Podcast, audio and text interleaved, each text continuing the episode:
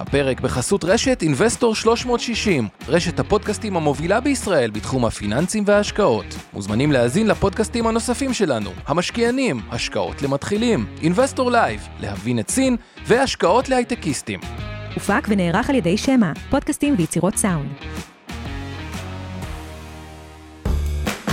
השקעות למתחילים.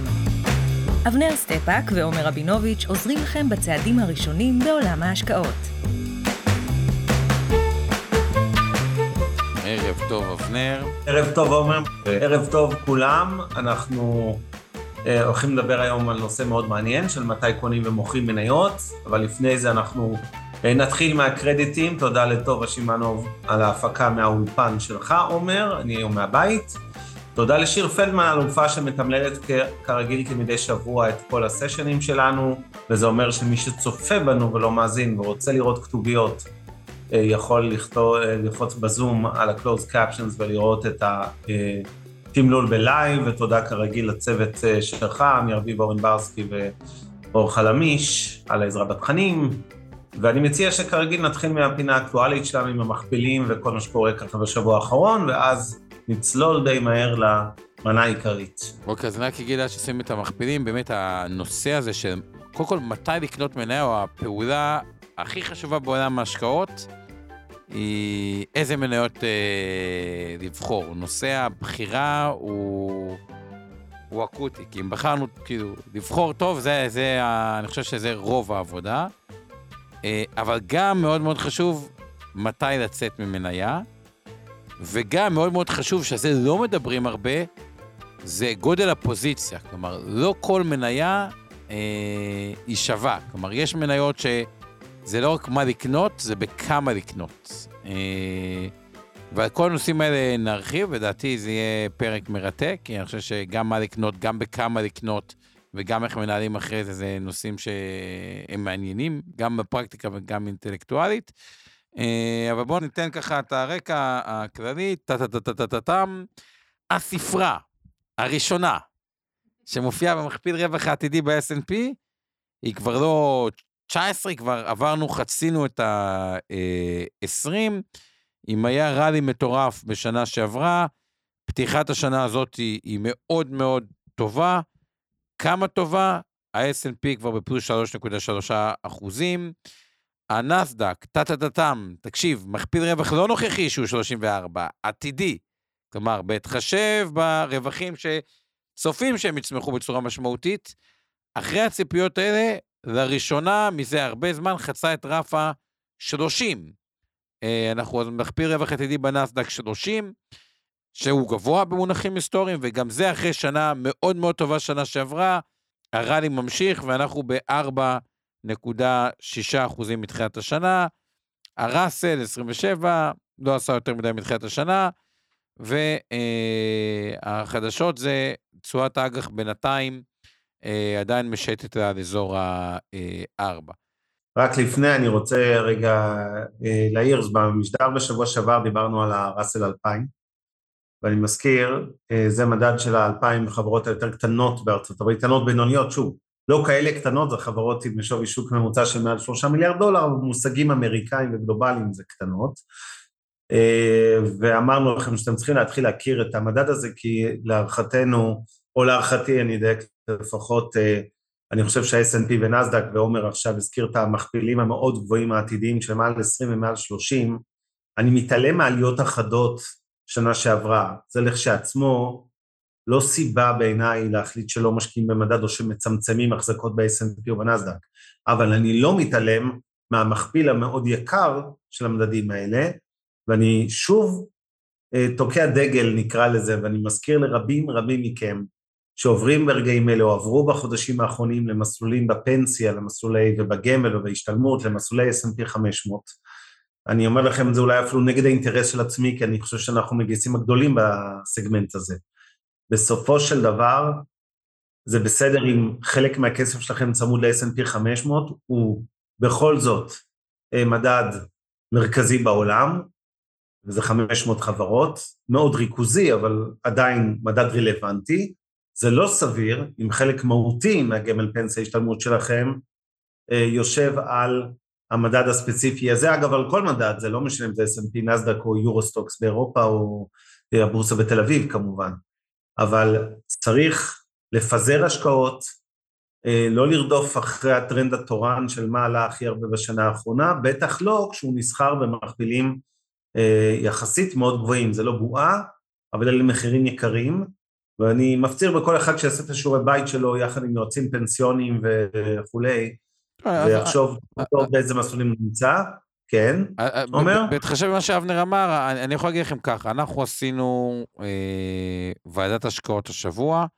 יש לנו ועדת השקעות לכל מיני תחומים, אחד מהתחומים זה כאילו, מה אנחנו ממליצים כסנריו, כתמעיד השקעה, במכשירי ההשתלמות ומכשירי הפנסיה, שהם באמת כסף מאוד מאוד לטווח ארוך. השתלמות למעשה, אגב, השתלמות הוא כסף לרוב האנשים עוד יותר ארוך מהפנסיה, כי לא פודים את זה, כי זה פטור ממס, ולרוב האנשים זה פשוט העתודה לטובת דיור מוגן, כשחושבים על זה מאוד לעומק, כי רק ברגע שאין כסף... או לירושה.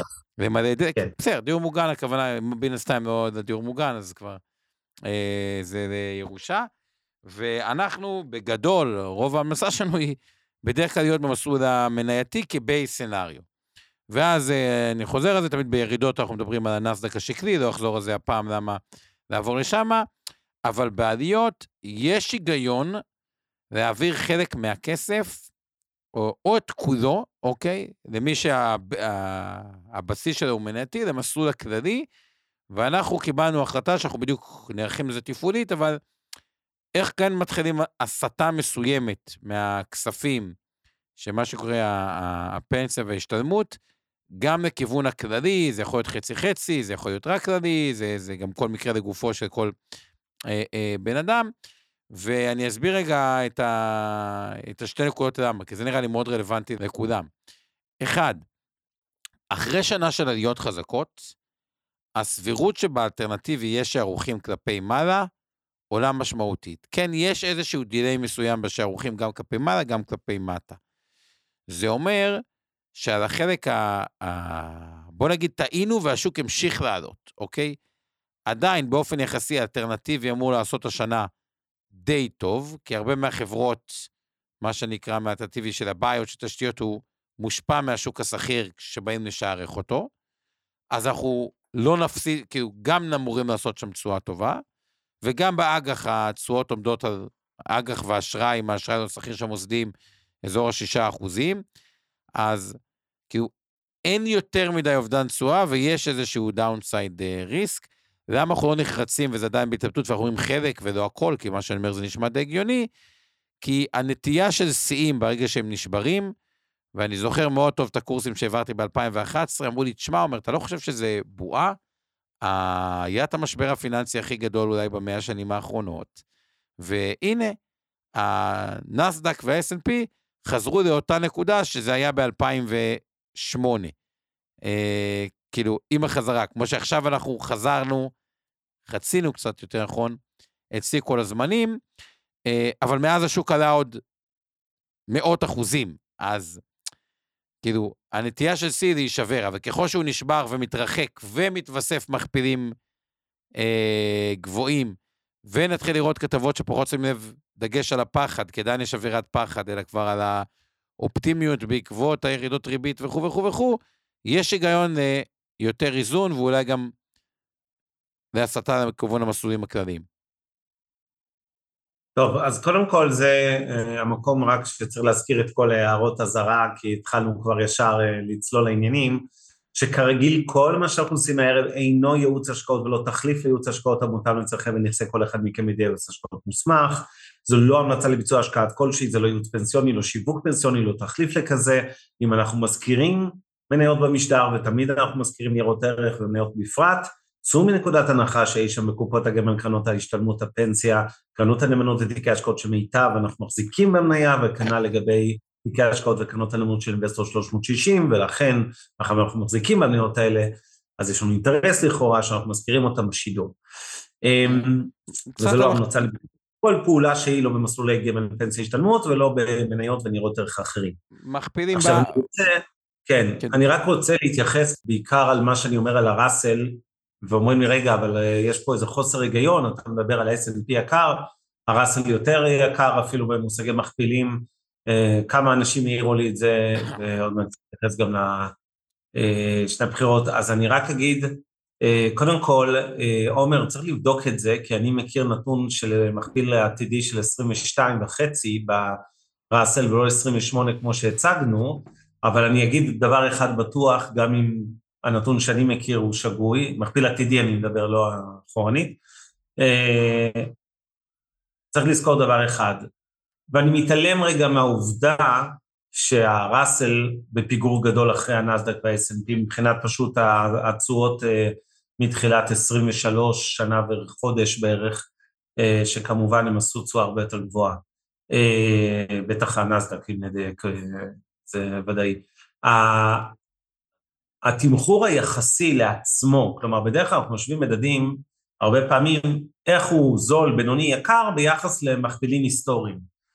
אז הרסל אלפיים נמצא כמעט בדיוק בממוצע ההיסטורי שלו, טיפה מעל, חמישים ושתיים אחוז, כלומר שני אחוז מעל. ה-אס אנד פי למשל, המכפילים שם גבוהים ב-שישים אחוז מהממוצע ההיסטורי, אוקיי? זאת אומרת, במדד הזה לפחות, ברור שרסל הרבה יותר זול מה-אס אנד פי. עכשיו נכון שאפשר להגיד, רגע, זה לא חוכמה להשוות, כי ב-אס אנד פי יש הטיה יותר לחברות טכנולוגיה, ואלה באופן טבעי אמורות ליהנות ממכפילים יותר גבוהים, כי הן גם צומחות יותר מהר. דיברנו על כל המגניפיסנט שבע, השבע החברות הגדולות שכולכם מכירים, אפל, גוגל, פייסבוק, אמזון וכו'. זה נכון, אבל שוב, כשאני משווה לעצמם, למדד עצמו, נכון שב-אס אנד פי לא תמיד המשקל של הטכנולוגיה זה היה כל כך גדול, אבל זה בין היתר בגלל שהם עלו כל כך משמעותית בשנה החולפת, אז אני חושב שכן, שכשאתם משווים את המכפיל הממוצע היום, היסטורי או עתידי, אבל משווים אותו להיסטוריה של אותו מדד, זה כן איזושהי אינדיקציה לזול יקר, ולכן בעיניי אס אנד פי באופן יחסי הרבה יותר יקר מהרסל אלפיים, בלי קשר לשאלה רגע אם המכפיל הוא עשרים ושתיים או עשרים ושבע וחצי. כן, אני אומר, ככל שבן אדם יותר מסתבך עם ההסבר שלו, וזה היה הסבר מסובך, אוקיי, ככה ההערות של אנשים יותר נכונות. מה הכוונה? נכון, פשוט אבנר, המכפיל של רסל אלפיים, הוא לא כזה אטרקטיבי כבר, נו מה, אין לדעתי, להתחיל את הזה. אבל נכון להיום, לא נכון לזה, הוא חמישים ושתיים אחוז בממוצע, כל אחד יכול למצוא את זה בגוגל, תמיד מספרים, לא משנה, זאת אומרת, הוא נמצא כמעט בדיוק באמצע. כוונה לא חמישים, כאילו, שני אחוז מעל הממוצע. אבל, נכון. ומזכירים לנו, יצחק מזכיר לנו, שזו שנת בחירות בארצות הברית, הזירה הזו מתחממת, ובגלל שכל הסקרים מראים פחות או יותר טקו בין טראמפ לביידן, חלק נותנים, יש קצת יותר שנותנים יתרון לטראמפ, אבל חלק גם נותנים יתרון לביידן, בשורה התחתונה, מרוץ צמוד, וזה די ברור שיהיה מרוץ צמוד, מביא לזה שהרבה פעמים יש אינטרס לאוחזים בשלטון, שמשפיעים על הכלכלה יותר ממי שכמובן באופוזיציה, נקרא לזה לדאוג לכלכלה, אוקיי?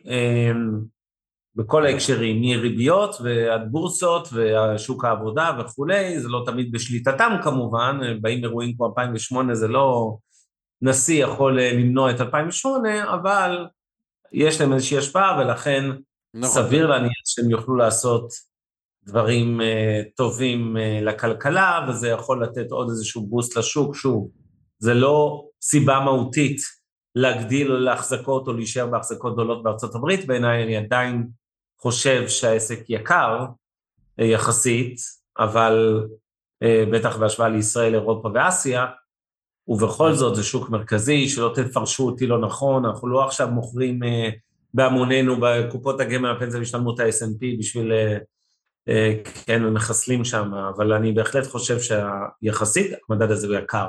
אז הזכרת את אירופה, אירופה, ישראל, המזרח התיכון, הזכרת רק מהמזרח הרחוק, אז אירופה באמת מכפילים, עוד פעם, בריטניה עשר, צרפת ארבע עשרה, גרמניה גם אזור ה-ארבע עשרה, צרפת יותר כיוון ה-שלוש עשרה, תשואות האג"ח באירופה משתנות, גרמניה סמן הנמוך שתיים נקודה שלוש, בריטניה אזור ה-ארבע, כשאנחנו מגיעים לישראל, אז אנחנו מדברים על תשואת אג"ח, אגב שימו לב, פעם שעברה הייתה ארבע נקודה ארבע, היום היא כבר ב-ארבע נקודה שתיים, כלומר תשואת אג"ח ישראל טיפה ירדו, תל אביב שלושים וחמש, עדיין שלילי מתחילת השנה, דווקא התחלנו חיובי, אבל עברנו שלילי, תל אביב תשעים קצת חיובי, שישים די במקום, מכפילים, תל אביב שלושים וחמש הוא קצת יותר מוטה גם לבנקים, שכרגע הם מכפילים מאוד זולים, אולי מוטים קצת לפי מטה אחת עשרה, תל אביב תשעים אזור ה-חמש עשרה, תל אביב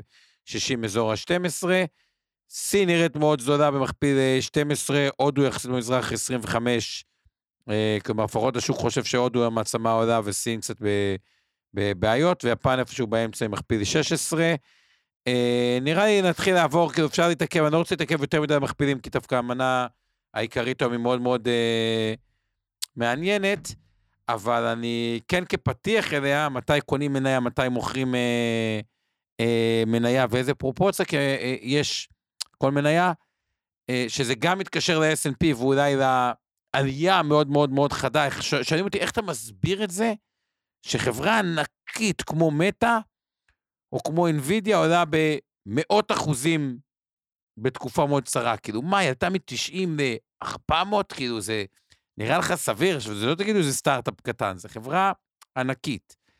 אז בשביל להבין את התופעה הזאת, שזה גם יסביר רגע למה קונים מניה, למה מוכרים מניה, איך בועות נוצר, נוצרות, איך נוצר המונח overshooting, אני רוצה להסביר את השתי שחקנים, את שני סוגי השחקנים בעולם אה, שפועלים.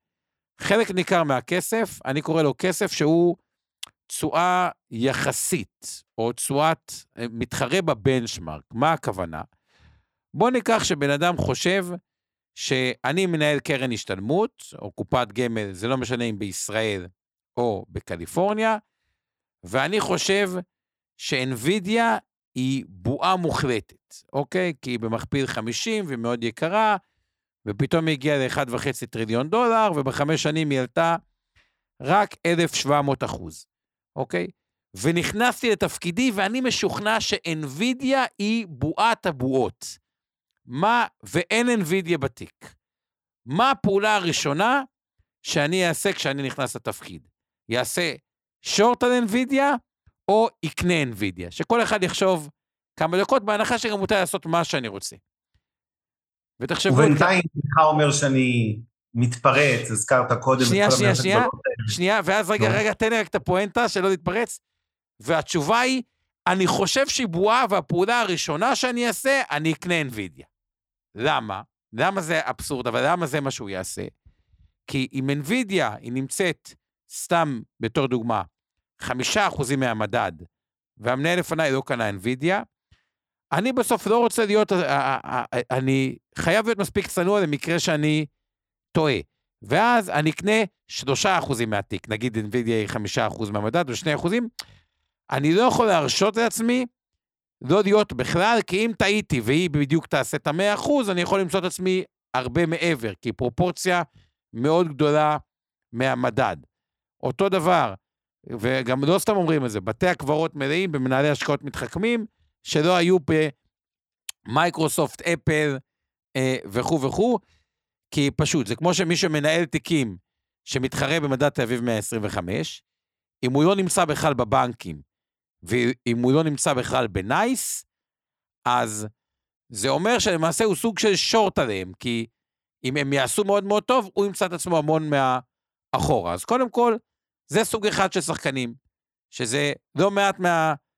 שחקנים, זה לא משנה מה אבנר חושב על ה-אס אנד פי או על הנסדק, בהגדרה, קופת גמל, אוקיי, בישראל חייבת X אחוז מניות בנסדק, גם אם הוא חושב שזה יקר, וכנ"ל לגבי ה-אס אנד פי, ולהיות איפשהו בין ארבעים ל-ארבעים וחמש או ארבעים ושש אחוז מניות, ותזכרו, רוב הכסף בעולם הוא כסף יחסי, וזה אומר שאם זרימת הכסף היא פנימה בשוק עולה, בהגדרה, הם יקנו עוד ועוד ועוד, וזה גם מה שמסביר התנפחות, כי הם לא יכולים לסטות יותר מדי מהבנצ'מארק, אפשר ככה קצת ימינה, קצת שמאלה, אבל תאמינו לי, להיות בעולם הגמל במקום האחרון, זה דבר נורא, נורא עסקית, זה כאילו ממש נורא עסקית, ולכן הרצון הוא להיות שליש העליון לא לקחת פינות של כאילו בינאריות. אבנר, אליך לגבי התשואה היחסית. כן, שתי הערות. קודם כל, אה, הזכרת את הסיפור של החברות הגדולות, ואתה יודע, אנחנו הרבה פעמים אנשים שואלים את עצמם, אבל נניח עלתה, הכפילה, שילשה, בתקופה קצרה, שנה, שנתיים האחרונות, נניח הטופ שבע האלה ב-אס אנד פי, הגורילות ה, אה, של הייטק, אבל אה, אנחנו קצת לא שואלים את עצמנו לפעמים בכיוון ההפוך, ואני רוצה להזכיר שהרבה מהחברות האלה, חטפו במשבר הגדול שהתחיל באוקטובר עשרים ואחת, רק לפני שנתיים ורבע, חטפו, ולתוך עשרים ושתיים חטפו גם ירידות חדות, פייסבוק כזו שצללה מבין לי שלוש מאות באיזה סי אז, שלוש מאות שבעים וחמש, שלוש מאות שבעים וחמש ל-תשעים. ירדה כל הדרך ל-תשעים דולר, ואני זוכר שהיה איזה משקיע חמוד, בחור צעיר בן שמונה עשרה בסיים תיכון, שהשקיע בפייסבוק, והוא ראה את המניה שלי יורדת, וכזה, אני זוכר, הוא מדבר איתי כשהיא באיזה מאה שמונים ושבע בדרך למטה, הוא שואל אותי מה עושים, הוא בלחץ כזה וזה, אמרתי, תגיד, משהו השתנה מהותית בפייסבוק, אתה חושב שהמדרשת לא תהיה קיימת בשנים הקרובות, לא מדבר אם יצליח, לא יצליח המטאברס, או יצליח, לא יצליח המשקפיים, או כל מיני דברים ש, ש, שהיו לאורך השלוש שנים האחרונות בפייסבוק, ו...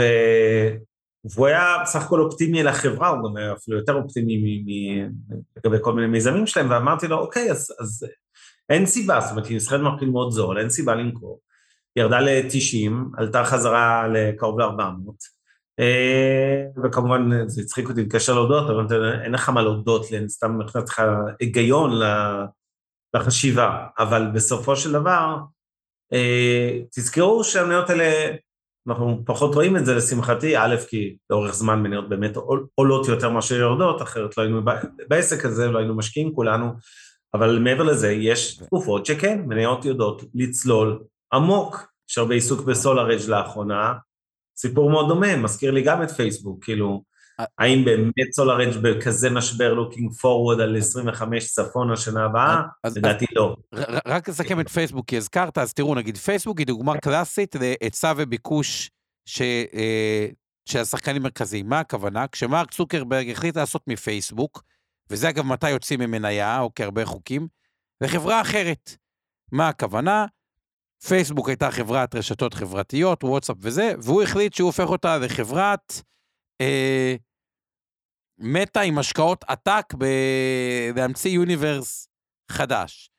אז זה בדיוק היה טריגר לזה שהרבה מאוד שחקנים או קרנות גידור או, או שחקנים לא רצו להיות במשחק אחר ממה שהחברה הייתה. once הוא קצת נטש את המיזם, הפך להיות, והיא חזרה להיות החברה שהייתה, חברת וואטסאפ, רשתות חברתיות וכו'. זה נהיה מאוד מסוכן לא להיות בחברה. למה? כי פתאום זה חברת ענק, רווחית, שמי שלא בא, אם הוא עושה רעלי, כלומר, הרבה פעמים, חלק מהריצות למטה ו- ולמעלה נובעות מזה, שכאילו, לכסף שהם, אני קורא לו, הכסף היחסי, אוקיי, ה- ה- מי שמתחרה בבנצ'מרק, קופות גמל, קרנות גידור, גם ממפים מתחרות בבנצ'מרק, יש חברות שמסוכן לא להיות בהן, וגם זה יכול לגרום ל- לביקוש, ומטה בדיוק היא דוגמה ל... חברה שנוצר, כאילו, once הם הפסיקו את המיזם, אז זה חזר, חזרה. בוא רגע ניתן את הסיבות שלי, אבל לקנות מניות, או שרצית לפתח את סולארג' קודם?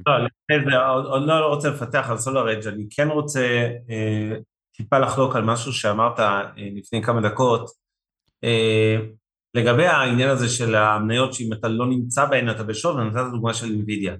תשמע, מי שצופה או מאזין לנו, הוא משקיע פרטי, הוא לא גוף מוסדי, אתה צודק, כל התיאור שלך על מוסדיים, שכמובן משפיע גם על מחירי המניות בפועל, הוא, הוא נכון ומדויק, זאת אומרת בסוף יש גבול כמה אני יכול להיות חריג ביחס למתחרים, להחליט שאם הממוצע שכולם מחזיקים מניות הוא במסלול כללי, הוא נניח ארבעים וחמישה אחוזים, אני יושב ב-שישים או ב-שלושים, זו החלטה קצת, אה, לא אגיד מטורפת, אבל לא סבירה. אוקיי, או אם אני אגדיל החזקות במדינה ספציפית שהיא באופן נורמלי שני אחוז מהתיק, החזיק שבעה אחוז, בעיה. שם יש באמת, בוא נגיד, יותר אזור מחייה ותמרון יותר קטן, אבל בסוף המשקיע הפרטי, בסוף, הנה הגענו ל... ל כאילו, אם נדבר רגע על התיק של, כאמור, מאזינים וצופים, ואני מתעלם רגע מאלה שמשקיעים בתעודות סל וקרנות, אני מדבר על ההשקעות ישירות במניות.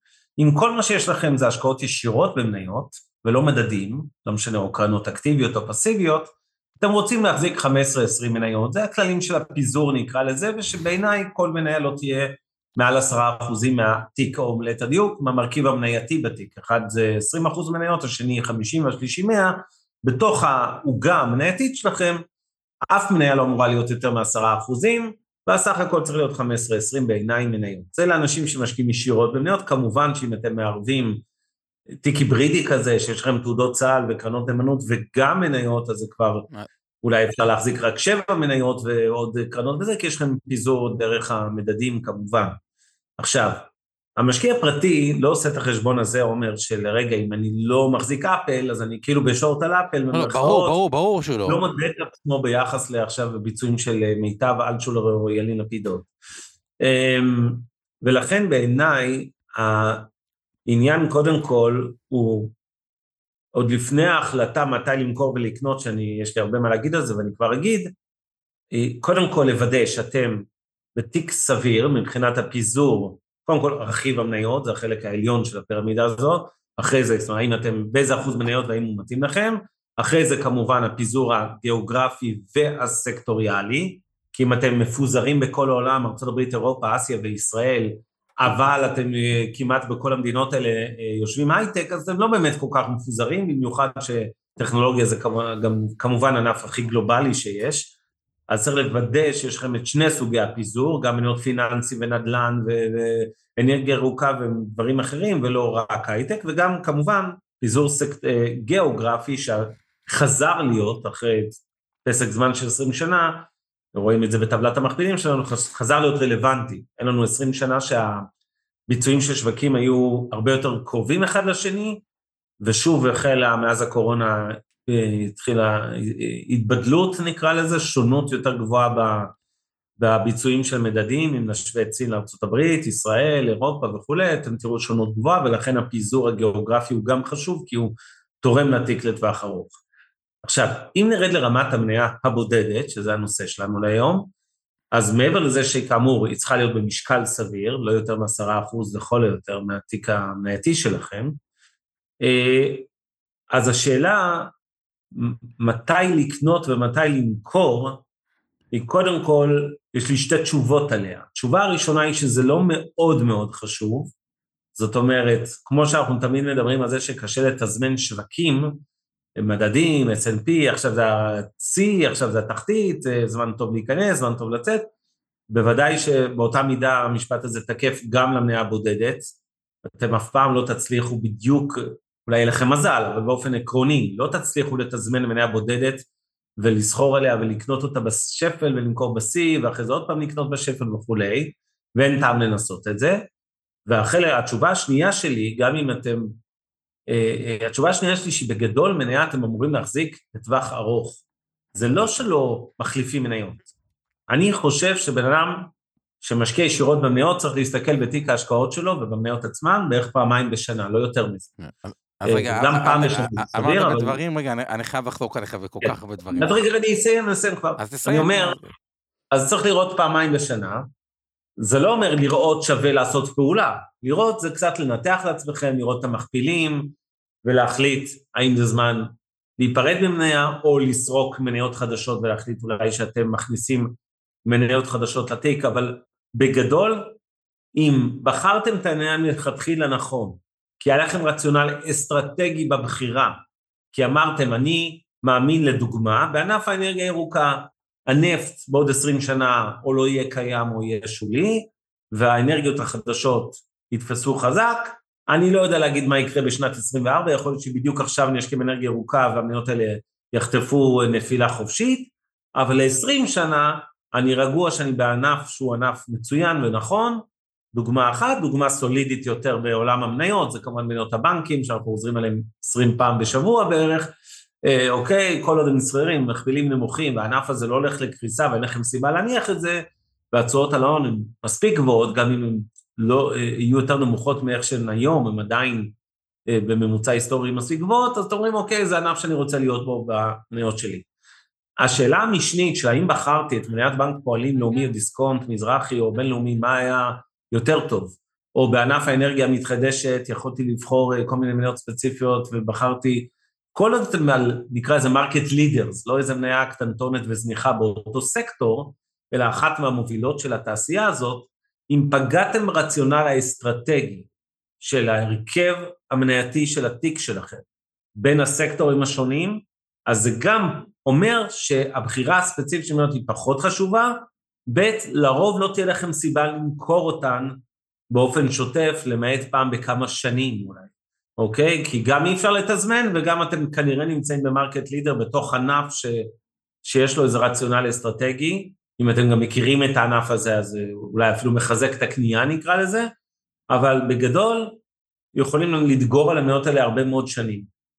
אליך אומר. אוקיי, אז אני, אוקיי, מה שאבנר אמר, אני אתן את הפילוסופיה שלי, אבל אני, יש חוסר הסכמות, אז אני אתחיל מהפילוסופיה, ואז אני, אה, אעשה, אחד, באופן כזה אני חושב שמראש אצל מרבית האנשים, רוב הכסף שם יהיה מנוהל חיצונית, כי ברמה הטכנית ובקופות גמל להשקעה, בפנסיה, גמל, השתלמות אה, אה, וכו', ולכן אין שום בעיה עם זה, שבן אדם מחליט לסחור בעצמו, יהיה לו גם חמש, שש, שבע פוזיציות, והוא יהיה מרוכז, רק שהוא יהיה מרוכז בהם, ויבין אותם מאוד מאוד טוב. ואם הוא את זה לא עושה טוב, אז עדיף שהכל יהיה מנוהל אצל אחרים. ואם הוא מרגיש שאורך זמן, הוא יודע להתמקד, להיות בפוקוס, ולבחור את הכמה מניות, או תיק יותר מ- מ- מרוכז, כי מראש הוא מאוד מפוזר בכל שאר הכסף, ופשוט יקח פרופורציה גבוהה, אין בעיה להיות עם זה מרוכז. עכשיו, בתוך הריכוז הזה, גם פה יש הבדל בין הגדלי פוזיציות, ואני אגיד איך אני, מתי אני נכנס, מתי אני אה, אה, יוצא, וגם גודל פוזיציה. בגדול מניות מחלק, מחלקות, אה, אני קורא להם שלושה, שלושה סוגי מניות, כאלה שהן יקרות, אבל יש לי תמת אה, צמיחה, או ששמעתי, או שמישהו אה, אה, סקרן אותי לגבי ת, תמת צמיחה ממש ממש חזקה. דוגמה שקרתה לי השבוע, מנהל קרן גידור, הסביר לי למה לדעתו דורדש, היא בפני עדיות מאוד מאוד חזקות. האמת, כבר לפני זה תקופה של שנה, שאומר לי, אוקיי, זה, דורדש אגב זה האמא של וולט, למי שלא מכיר, וולט כרגע זה מסעדות, אבל בהמשך זה יהיה הרבה מאוד, אה, הרבה... לא, גם הסופרים, אתה סיפרת לי שאתה מזמין חיתולים לתינוק. לא, יפה, אז, אז הוא בדיוק אמר לי, וולט זה, זה, זה, זה יותר מסעדות, אבל אה, היא במכפיל מאוד יקר, שישים ושלוש כרגע, אה, אחרי העדיות. אבל...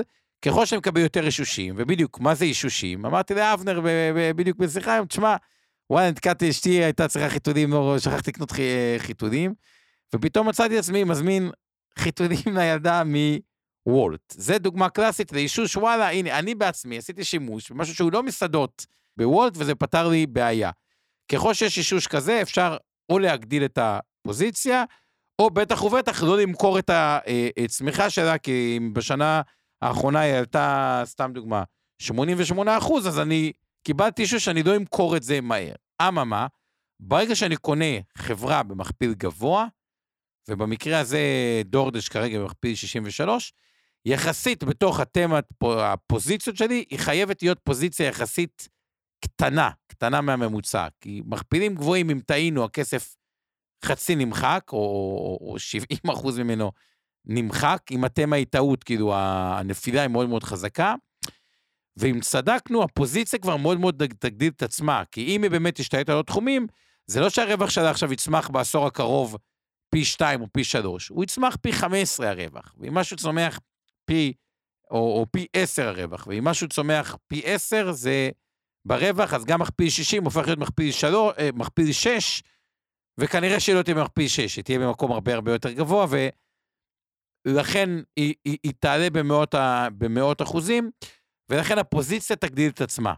עכשיו, אני גם בא מהסקולה שעד שלא השקענו במניה, אנחנו לא באמת מאוד מאוד מאוד חוקרים את החברה. כלומר, יש, once השקעתי במשהו, אני כנראה אתחיל לעקוב אחריו יותר ולהבין אותו יותר. ולכן יש היגיון בדברים חדשים, כי בסוף אנחנו רוצים רעיונות חדשים, להיכנס פה, ודווקא אלה הפוזיציה שהם יהיו קטנות, אתה כאילו, זה כמו דייט כזה, אתה מכיר, אתה לא ישר מתחתן לכל החיים, אתה רואה טיפה שמה שאמרו לך, עושה לך היגיון, קצת אה, הולכים ביחד לכמה מפגשים, רואים שיש, אה, רואים שזה קורה, ו, ו, ו, ואז אפשר באמת, מה שנקרא יותר buy and, and hold, בדייט הזה לא, לא מלחיצים את ה... כמו שבדייט לא מוצאים חתונה במפגש הראשון, אז לא...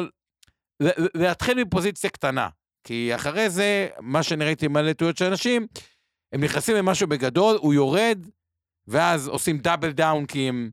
כאילו דאבל דאון זה כאילו, קונים כפול, כי אומרים, טוב, שזה יעלה, אני אחזור, אבל הייתה להם טעות בתמה. ימצא את הקנייה. ימצא, ובעצם הייתה להם טעות בסיסית בתמה, ו... ואז הם פשוט קברו לעצמם קבר, אז סכום גדול. הפוזיציה השנייה שאני, אם אני קונה, אני קונה קטנה, שמישהו בא ואומר לי, תשמע, יש מניה, ולא משנה, היא נראית מאוד מאוד זולה, מבחינת מכפילים, מדומה, מכפיל רווח שש, או שבע, או, או שמונה, עכשיו, שזה באמת זול, אוקיי, קחו נגיד חברת פורד, היא מכפיל רווח שש, אז מישהו בא ואמר, מה זה מכפיל רווח שש? אז אני אומר לו, so what, יכול להיות שהיא זולה, כי פשוט מוצר לא מספיק אטרקטיבי, או שיש מוצר יותר טוב ממנו, בשוק, ו- ו- וזה חברות, גם בלקברי הייתה זודה באיזו תקופה, אז מה, אפל פשוט היה מוצר יותר טוב, ובלקברי מתה, ו- לא אבל, אבל היא לא קיימת, אבל גם במה שזול, כבדהו וחשדהו, תזכרו, י- יש סיבה לפעמים שמשהו זול, ולא, צאו מתוך נקודת הנחה שלא כולם פריים, גם פה אם הייתי הולך על משהו שהוא מכפילית מאוד מאוד זול, אלא אם כן זה התחום שלי, ואני מבין מאוד, ואני מבין שזה זול סתם, הייתי גם פה אה, נזהר, דוגמה קלאסית, מה עליי, או צים נגיד, היא הייתה במכפיל רווח שתיים, מכפיל רווח שתיים זה מאוד מאוד זול, אז מה, כולם פריירים? לא, פשוט אחרי שנה, החברה בכלל הפכה להיות חברה הפסדית, בלי מכפיל רווח, שמתחילה להפסיד כסף, אז בסייקל שהייתה זה, אז מה שזול גם כבדהו וחשדהו, מה יכול להיות פוזיציות יותר, ואם רואים שמה שזול, הרבה פעמים גם זה זול וממונף, שזה בכלל יכול להיות מלכודת אה, מוות אה, קלאסית. אם באמת רואים שמה שקנינו שהוא זול, הרווחיות לא נפגמת, מתחילים להחזיר חובות מהר, המינוף יורד ודברים כאלה, אז אולי באמת אפשר או להגדיל או לא לצמצם. מה יכול להיות פוזיציות יותר גדולות, ותכף אני אתן דוגמה אולי ל, אה, לכל אחד מהדברים. חברות שהן, צומחות, תחום טוב, שהן צומחות אפילו יותר מהתחום, ומכפיל סביר. בואו ניקח כמה דוגמאות, וכמובן זה לא המלצה ללונג, לשורט, לזה, צאו מתוך הנחה שהכל יש אה, אה, אינטרס ושמחזיקים בזה, אבל אתן דוגמה מתוך אה, מניה ב- בחול, ואז גם אה, מניות אה, אה, בארץ, באמת שבשביל הדוגמה. אה, Interactive Broker, ברוקר, שאני קורא לזה אסכולה, שברוקרים שהם נותנים את המענה מלעבור ממוצר יותר יקר, שזה בנק לברוקר, זה מעבר שהוא מאוד לוגי, בטח אצל הדור הצעיר, אתה עובר ממוצר יקר למוצר שהוא כמעט זה פשוט יותר זול, אוקיי? זה לא שהדור של גילאי ארבעים אומרים, אם הכסף לא בבנק, הוא לא שלי. חלקם חושבים הפוך, אוקיי, משקיעים בביטקוין כי הם מפחדים מהבנק, אבל המעבר הוא בגדול ממוצר יקר יותר, עמלות בנק, זה מוצר של ברוקרים. בתוך הברוקר הזה הוא ממוצע באמת כמרקט לידר אה, עולמי. והוא צומח בקצב של עשרים אחוז בשנה, בערך במספר חשבונות, אני מקווה שאני אה, אה, צדקתי בנתון, לדעתי אפילו היה קצת יותר, אבל בוא נניח. והוא מכפיל ארבע עשרה, אוקיי? אז זה לא מאוד אה, זול, זה מכפיל ארבע עשרה, זה בטח לא יקר, המכפיל גם קצת יחסית זו, כי אפשר להגיד שחלק מהרווח הוא לא רק מעמלות, הוא גם ממה שנקרא פערי ריביות, שהברוקרים קצת נהנים בדומה לבנקים, שהרווחיות שלהם משתפרה, אבל בגדול, זה דוגמה, החברות תוכנה בארץ, כמו חילן, וואן, הסגמנט הזה, זה חברות שכמעט בהגדרה, בתוך תהליך דיגיטציה של מדינה, שהוא תהליך שימשך עשרות שנים, הן צומחות, ואם יש חברה קטנה, אז הם יקנו אותה במכפיל זול, והן נהנות ממכפיל תראה כך, זה מולטיפל ארביטראז', זה במכפיל הנכון, הם גם דוגמאות כאלה, זה, זה לא חברות של אפס או אחד, שהן חייבות להתפוצץ כלפי מעלה, ומאוד זול, הם בדרך כלל גם לא היו חברות מאוד ממונפות, היו במינוף אה, אה, סביר. אגב, גם מייקרוסופט היא חברה מדהימה, אוקיי, כאילו, כמו, אה, הרבה יותר מוואן וחילה, אני פשוט במכפיל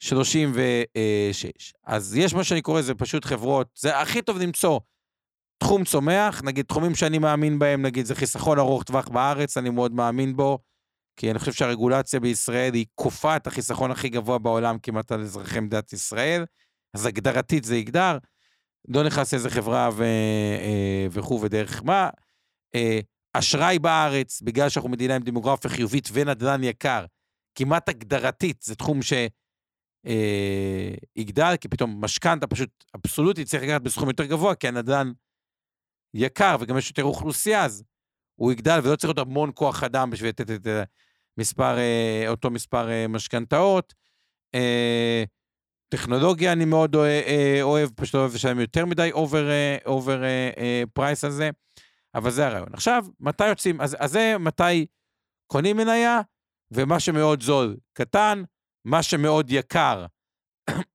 קטן, ומה שבאמצע, וככל שאנחנו באזור הזול של זה, זה עוד יותר טוב. יש דברים שהם, נגיד גם חברות הנפט, נגיד כמו ניומד וזה, כאילו בארץ, שזה בסוף זה גז, מכפילים יחסית מאוד מאוד, לא סופר זולים, אבל זולים לתחום שהוא יחסית כאילו יציב, עם איזה סיכון קצה שאפשר להבין אותו, גם בסדר.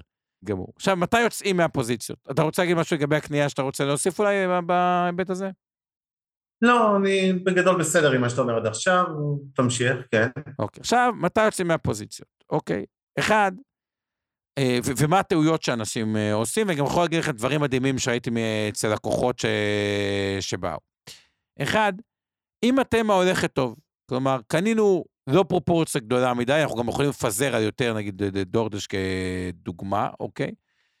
אז אם התזה הולכת טוב, לא למהר אה, אה, למכור. ואני רוצה לספר לכם על לקוח שבדיוק הגיע לפני איזה שבוע, וזה היה דבר מדהים. הוא התחיל עם תיק של איזה מיליון וקצת שקל, לפני חמש עשרה שנה, והתיק הזה יושב על קרוב לאיזה אה, שמונה תשע מיליון שקל, ומה כן. שמדהים שם, הוא מורכב בסך הכל מ-עשר מניות, שהוא כמעט ולא, כאילו, האמת כמעט ולא הייתה נגיעה במשך איזה אחת עשרה שתים עשרה שנה, הוא הלך עם אסטרטגיה, וכאילו נתן לפוזיציות אה, לצמוח.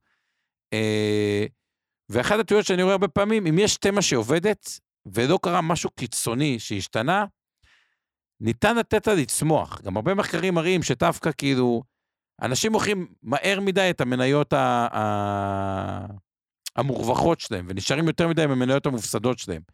מניה, גם מניה מורווחת, כנראה שההנהלה שלה עושה משהו טוב, ומניה שלא עולה לאורך זמן, כנראה שמשהו לא טוב בהנהלה, או, או, או התחום לא טוב, לא יודע איך להגיד את זה. אז אחד זה לתת לזה לצמוח.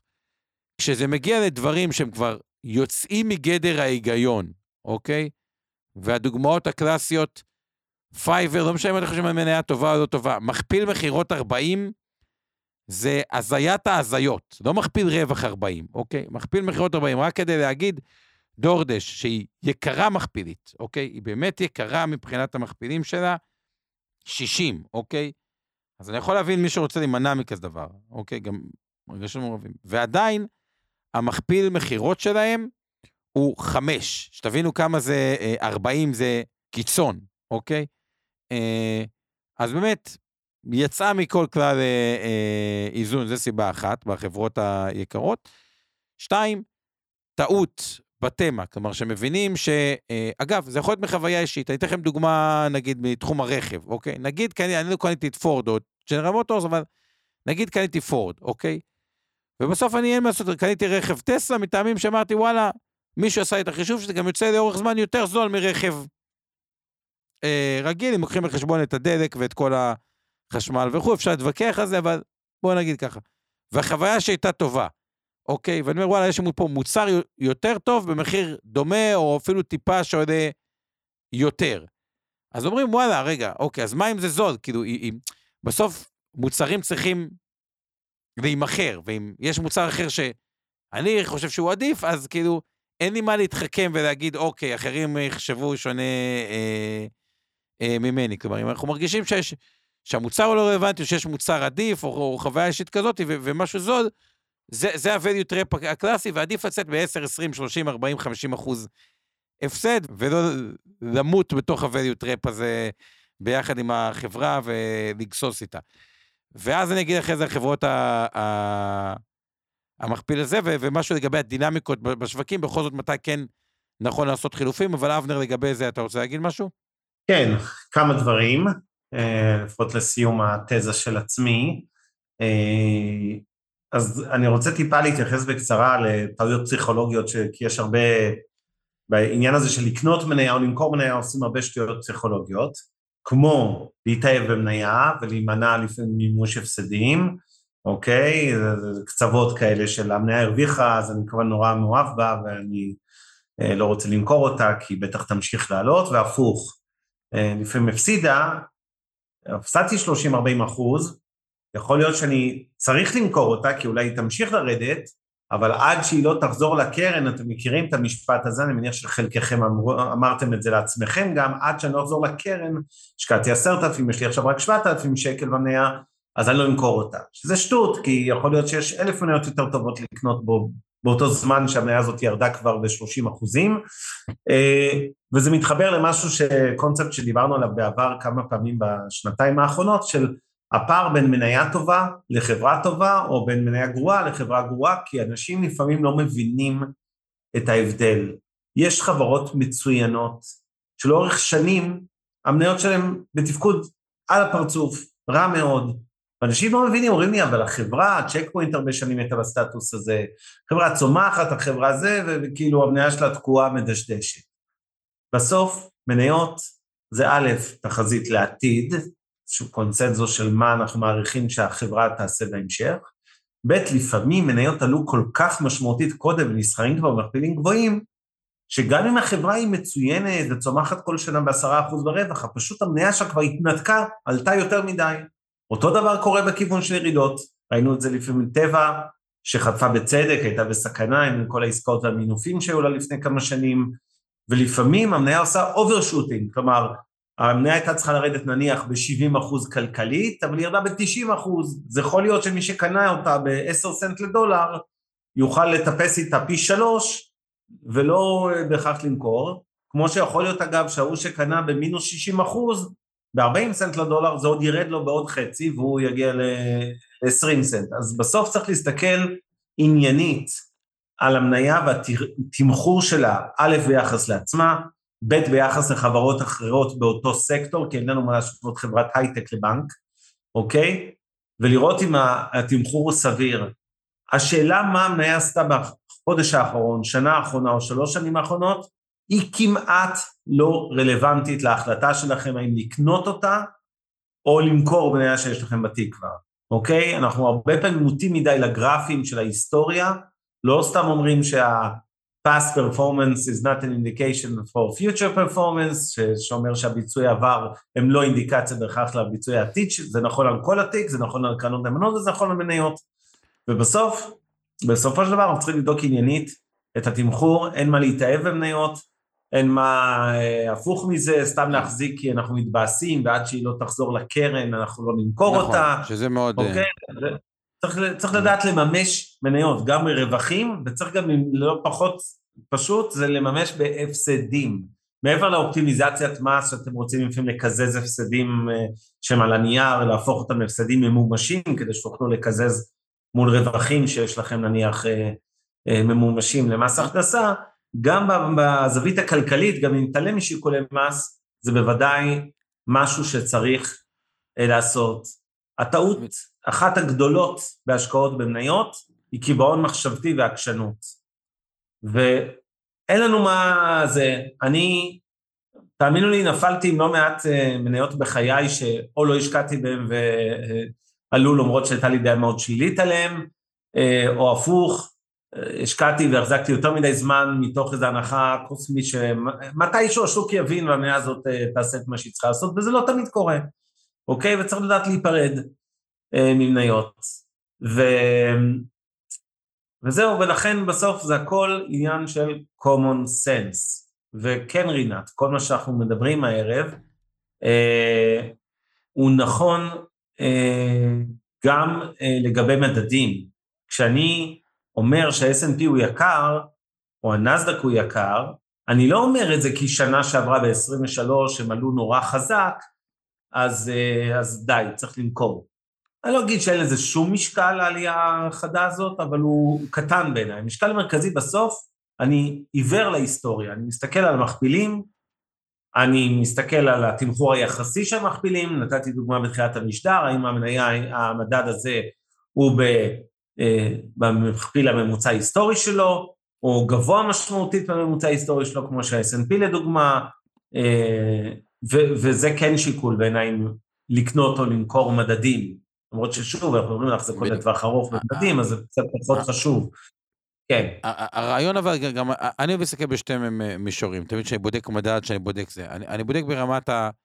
נגיד, אני בודק, יבדוק מדד תל אביב תשעים או תל אביב שישים, כן נסתכל שם חברות, ואפילו ברמת הסקנר, כאילו המכפילים, הדברים האלה, אבל גם התחלתי מזה, למה הסברתי לכם את הנושא של התשואה היחסית, רגע, אני רוצה רגע לחזור לבייסיק של הבייסיק של הבייסיק.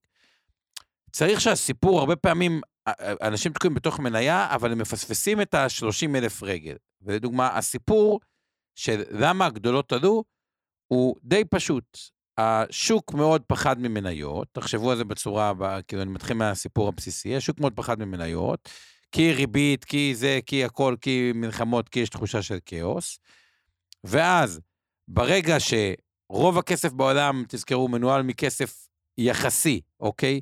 הרבה יותר קל למנהל השקעות בתחושה של כאוס בעולם, אגב, ובעיקר שהוא מתחרה מול המדדים, ללכת לא למקומות המתמח... המתחכמים, אלא לכיוון הבנצ'מרק, כלומר, להתמרכז בהגדולות, יותר קל בישראל להגיד, וואלה, אני לא יודע מה לעשות, אני מפחד בישראל עכשיו, ללכת למנהל השקעות לקנות תל אביב שישים, או לקנות את מניות הבנקים. יותר קל לעשות ההחלטה של מניות הבנקים, או חברות אה, אה, אה, גדולות, וזה הסיפור שהוביל, וכנ"ל מנהל השקעות, ואז כל הגדולות טסו, יותר קל מי שרוצה לחשף לשוק המניות האמריקאי, להתחיל מה-אס אנד פי.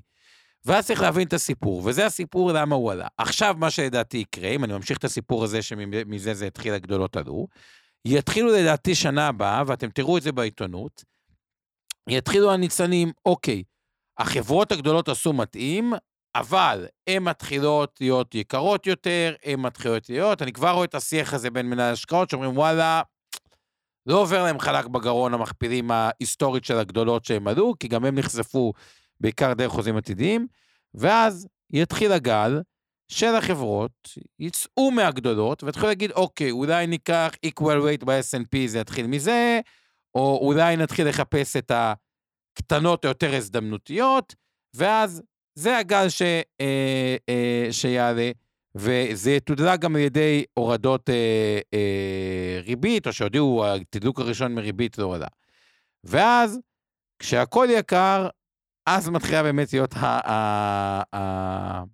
הבעיה, כי כאילו כבר אין מה לקנות, כלומר, כל המכפילים בכל האזורים יקרים, ובדרך כלל זה גם שהריבית כבר כבר יוצר נמוכה, וגם תמיד מקבלים את הפחד שאם הריבית תעלה, אז כל הדומינו הזה בבעיה, זה מה שראינו ב-אלפיים עשרים ושתיים. אבל כביכול, גם לבחור את המניות. עכשיו, מה קורה להרבה אנשים? אומרים, רגע, אני מתמקד נגיד במניות הקטנות, שירדו אולי שמונים אחוז, אה, חוט, ו- ופייבר זה דוגמה, אוקיי? שתראו, היא, היא הייתה ב-שלוש מאות, היא ירדה ל-עשרים, כאילו, שתבינו, מ-שלוש מאות ל-עשרים זה כמה אחוזי ירידה? זה... תשעים וחמש, כן. תשעים ו... כן, תשעים ו... ולמה נראה, כאילו, זה, זה לא המצב... שמנהל השקעות בעולם, בתחושת הכאוס בעליית ריבית, ילך לשם, גם אם זה נראה לכם מאוד מאוד הזדמנותי. אולי אחרי שהגדולות מאוד מאוד יעלו, אוקיי, וזה כבר כל העולם ואשתו שכח, זה כדוגמה אגב, זה לא בהכרח פייבר, הבאתי את פייבר כ, כדוגמה, אני לא, לא נכנס עם הזדמנותית או לא הזדמנותית. אבל רק אחרי שהגדולות יעלו, כי הכסף הראשוני ילך כנראה לגדולות, אז יתחילו לחפש חזרה את המקומות היותר נשתיים. ולמה אני אמרתי זה? כי שוב פעם, תזכרו את הבסיס. חלק גדול מהכסף בעולם, הוא מנוהל על ידי שחקנים, שאין להם ברירה, הם חייבים לפעול פחות או יותר, לפי המשקולות, כלומר, הם מתחרים מול תל אביב מאה עשרים וחמש, נגיד המוסדי הישראלי, ומול ה-אס אנד פי בחול, ואתה לא יכול לסטות יותר מדי מאיפה שאתה נמצא. זה אומר ש... כשהשוק מתחיל והכסף זורם, הוא ילך לשם, וככל שזה מתייקר הגדולות, הוא יחפש יותר את הקטנות בינוניות, וזה הדינמיקה של השווקים. אז לנסות למקם את עצמכם בקניית המניות, גם בבחירת החברה הספציפית, מאוד מאוד פוקוס על המניה הבודדת ודריל דאון, כי בסוף אני חושב שהמשקיע הפרטי כבר, הוא לא צריך להיות סופר מפוזר, כי רוב הכסף שלו צריך להיות מנוהל חיצונית, בשביל לשמור על עצמו מפני עצמו. אבל, במה שהוא עושה גם, לא לשכוח איזושהי תמונת שלושים אלף רגל, לגבי לאן הכסף בעולם זורם. כלומר, כמו שעכשיו סין זולה, אבל לא נראה לי שהדינמיקה בעולם היא כרגע ממש לקנות סין, אבל ככל שמשהו, בכלל שהוא לא קשור לסין, ככל שאמזון מתייקרת, מתי שאולי, להבין את הסיפור, שיכול להיות שהתחילו כתבות על מה האלטרנטיבות לאמזון, ומשהו אחר יעלה במקום אחר, וילכו יותר למקום הנישתי. אבנר, אתה הצלחת להבין את מה שאני מתכוון, או שאתה רוצה לחדד את זה, כי אני לא יודע אם זה אמורפי מדי? לא, הצלחתי סביר, אני אגיד, אנחנו צריכים כבר לסיים מאוד רגע, אז אני רק רוצה לתת לכם חומר מחשבה לסיום, לגבי מה היו מכפילים בתחילת עשרים ושלוש, נגיד על אס אנד פי, מה ש... כתוב, מכפילים ההיסטוריים עלו מ-עשרים ושתיים וחצי ל-עשרים וחמש וחצי, בערך ב-שנים עשר אחוז זה התייקר, זאת אומרת, העלייה במדד הייתה יותר גבוהה, כי גם הביצועים היו, אה, כמובן, של החברות אה, אה, השתפרו בשנה שעברה, היו רווחי שיא וכו', אבל עדיין המכפיל התייקר בערך ב-שנים עשר אחוזים בשנה, אה, שזה לא מעט, כן? אבל אני רוצה לתת לכם חומר למחשבה מתוך מחקר, שהלך ובדק בעצם, שוב, את המכפיל, וזה נכון גם למניות ספציפיות, וזה נכון גם למדדים. ולקחו את ה-אס אנד פי חמש מאות והסתכלו, חילקו את זה לשלוש קבוצות, כשהמכפיל ההיסטורי נמוך מ-חמש עשרה, תקופות שבהן המכפיל נע בין חמש עשרה ל-עשרים וחמש, ותקופות שהוא מעל עשרים וחמש, אוקיי? ומה, ואז בדקו את הביצועים, מה קרה בשלוש שנים העוקבות לאותה שנה. זאת אומרת, נסתכל על דצמבר עשרים ושלוש, נניח שהמכפיל היה X, באיזה קטגוריה הוא מה שלוש קטגוריות, מה, קרה, מה יקרה ב-עשרים וארבע חמש שש. התשואה הממוצעת של השנה עוקבת, קודם כל, אחרי, כשהמדד, זאת אומרת, כמובן גילו באופן לא מאוד מפתיע, קורלציה שלילית, כאילו, ככל שהמכפילים היו יותר נמוכים, הביצועים בשנה עוקבת יותר גבוהים, אוקיי? הממוצע היה שישה עשר אחוז, כשה, כשהמכפילים נמוכים, אוקיי? כש-אס אנד פי מתחת ל-חמש עשרה, אנחנו לא שם כמובן, בשנה עוקבת ראינו תשואה חיובית של שישה עשר אחוז, שמכפילים באמצע, חמש עשרה עד עשרים וחמש, ראינו בשנה אחרי, ממוצע רב שנתי, הכוונה שבדקו כל פעם את השנה שאחרי, היה שנים עשר אחוזים, וכשבדקו מה קורה כשמכפילים מאוד גבוהים, אז ראינו תשואה של קצת פחות מ-שמונה אחוזים. זה כנראה הקטגוריה שאנחנו בערך נמצאים בה היום. שוב, זה לא אומר שהשנה, כן, תהיה שנה גרועה ל-אס אנד פי, זה רק אומר שבממוצע, השנה הזאת אמורה להיות יותר חלשה, נקרא לזה ככה. ובדקו את זה על עשרות רבות של שנים כמובן, כשאשר בערך במחצית מהשנים המכפיל של אס אנד פי באמת נע בין חמש עשרה ל-עשרים וחמש, כלומר בחלק קטן יותר מהמקרים הוא במכפיל הגבוה מ-עשרים וחמש, זה בערך בסדר גודל של חמישה עשר אחוז, קצת פחות מ-חמישה עשר אחוזים מהתקופה, המכפילים הם כאלה, ובערך בחצי הם... בטווח הסביר של חמש עשרה עד עשרים וחמש, ובערך בשליש הם, הם זולים, הם מתחת ל-חמש עשרה, אוקיי?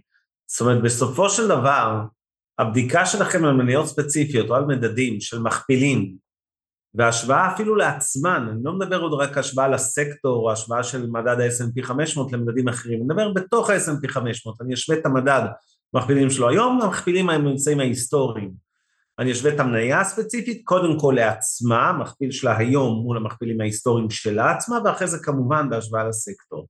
זה בעיניי שיקול לא קטן בהחלטות שלכם בתכלס, אם להגדיל במדד או במניה ספציפית, או למכור ולממש חלק, אם זה מניה זה יכול להיות למכור את הכל, אם זה מדד אני לא חושב שסיבה אף פעם, כמו שאנחנו לא all in בקנייה, אנחנו גם לא all in במחירה, אבל בהחלט אני רואה חשיבות, עם כל זה שאני מסתייג, כמו שמעתי מגרפים והיסטוריה, זה אני לא מסתייג.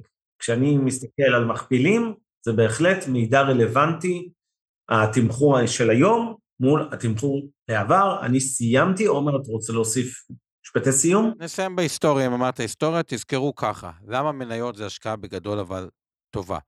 עשרת העשורים האחרונים, כלומר, מ-אלף תשע מאות שלושים עד היום, הייתה רק עשור אחד בלבד, שאג"ח נתן תשואה יותר גבוהה ממניות, אוקיי?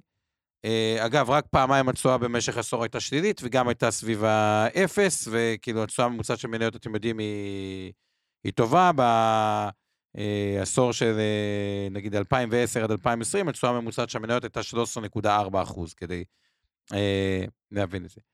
היה, אז רק פעם אחת, רק עשור אחד, מניות נתן פחות מאג"ח, אה, רק שני עשורים זה נתן פחות מקש, כי זה שני העשורים השליליים, ועוד נתון מעניין, אומרים מניות מול נדל"ן, היה רק עשור אחד בלבד במשך כל ההיסטוריה, שנדל"ן נתן תשואה עודפת, האמת שני עשורים, אם יוצא להיות מדויק, שנדל"ן נתן תשואה עודפת על מניות. כלומר, איך שלא מסתכלים על זה, אם אבנר אומרת ברמה ההיסטורית, מניות הוא אפיק ההשקעה, שנתן את התשואה הטובה ביותר, מול אג"ח ומול אה, נדל"ן. עכשיו, מניות זה לא משנה, מי שמשקיע באלטרנטיבי מניות של חברות פרטיות, זה גם מניות, אבל כאילו, מניות כמו מניות, במשך המאה השנים האחרונות, אוקיי, בשמונת העשורים היה פשוט אפיק ההשקעות הטוב ביותר. טוב, אה, ארי אה, הביא לנו את הנתון, מכפיל של תחילת עשרים ושלוש, עשרים ושתיים נקודה אחת, לקחתי צוף עשרים ושתיים, זה היה אותו דבר, כמעט עשרים ושתיים נקודה שלוש, לא חשוב, לא קריטי, זה רינת לשאלתך.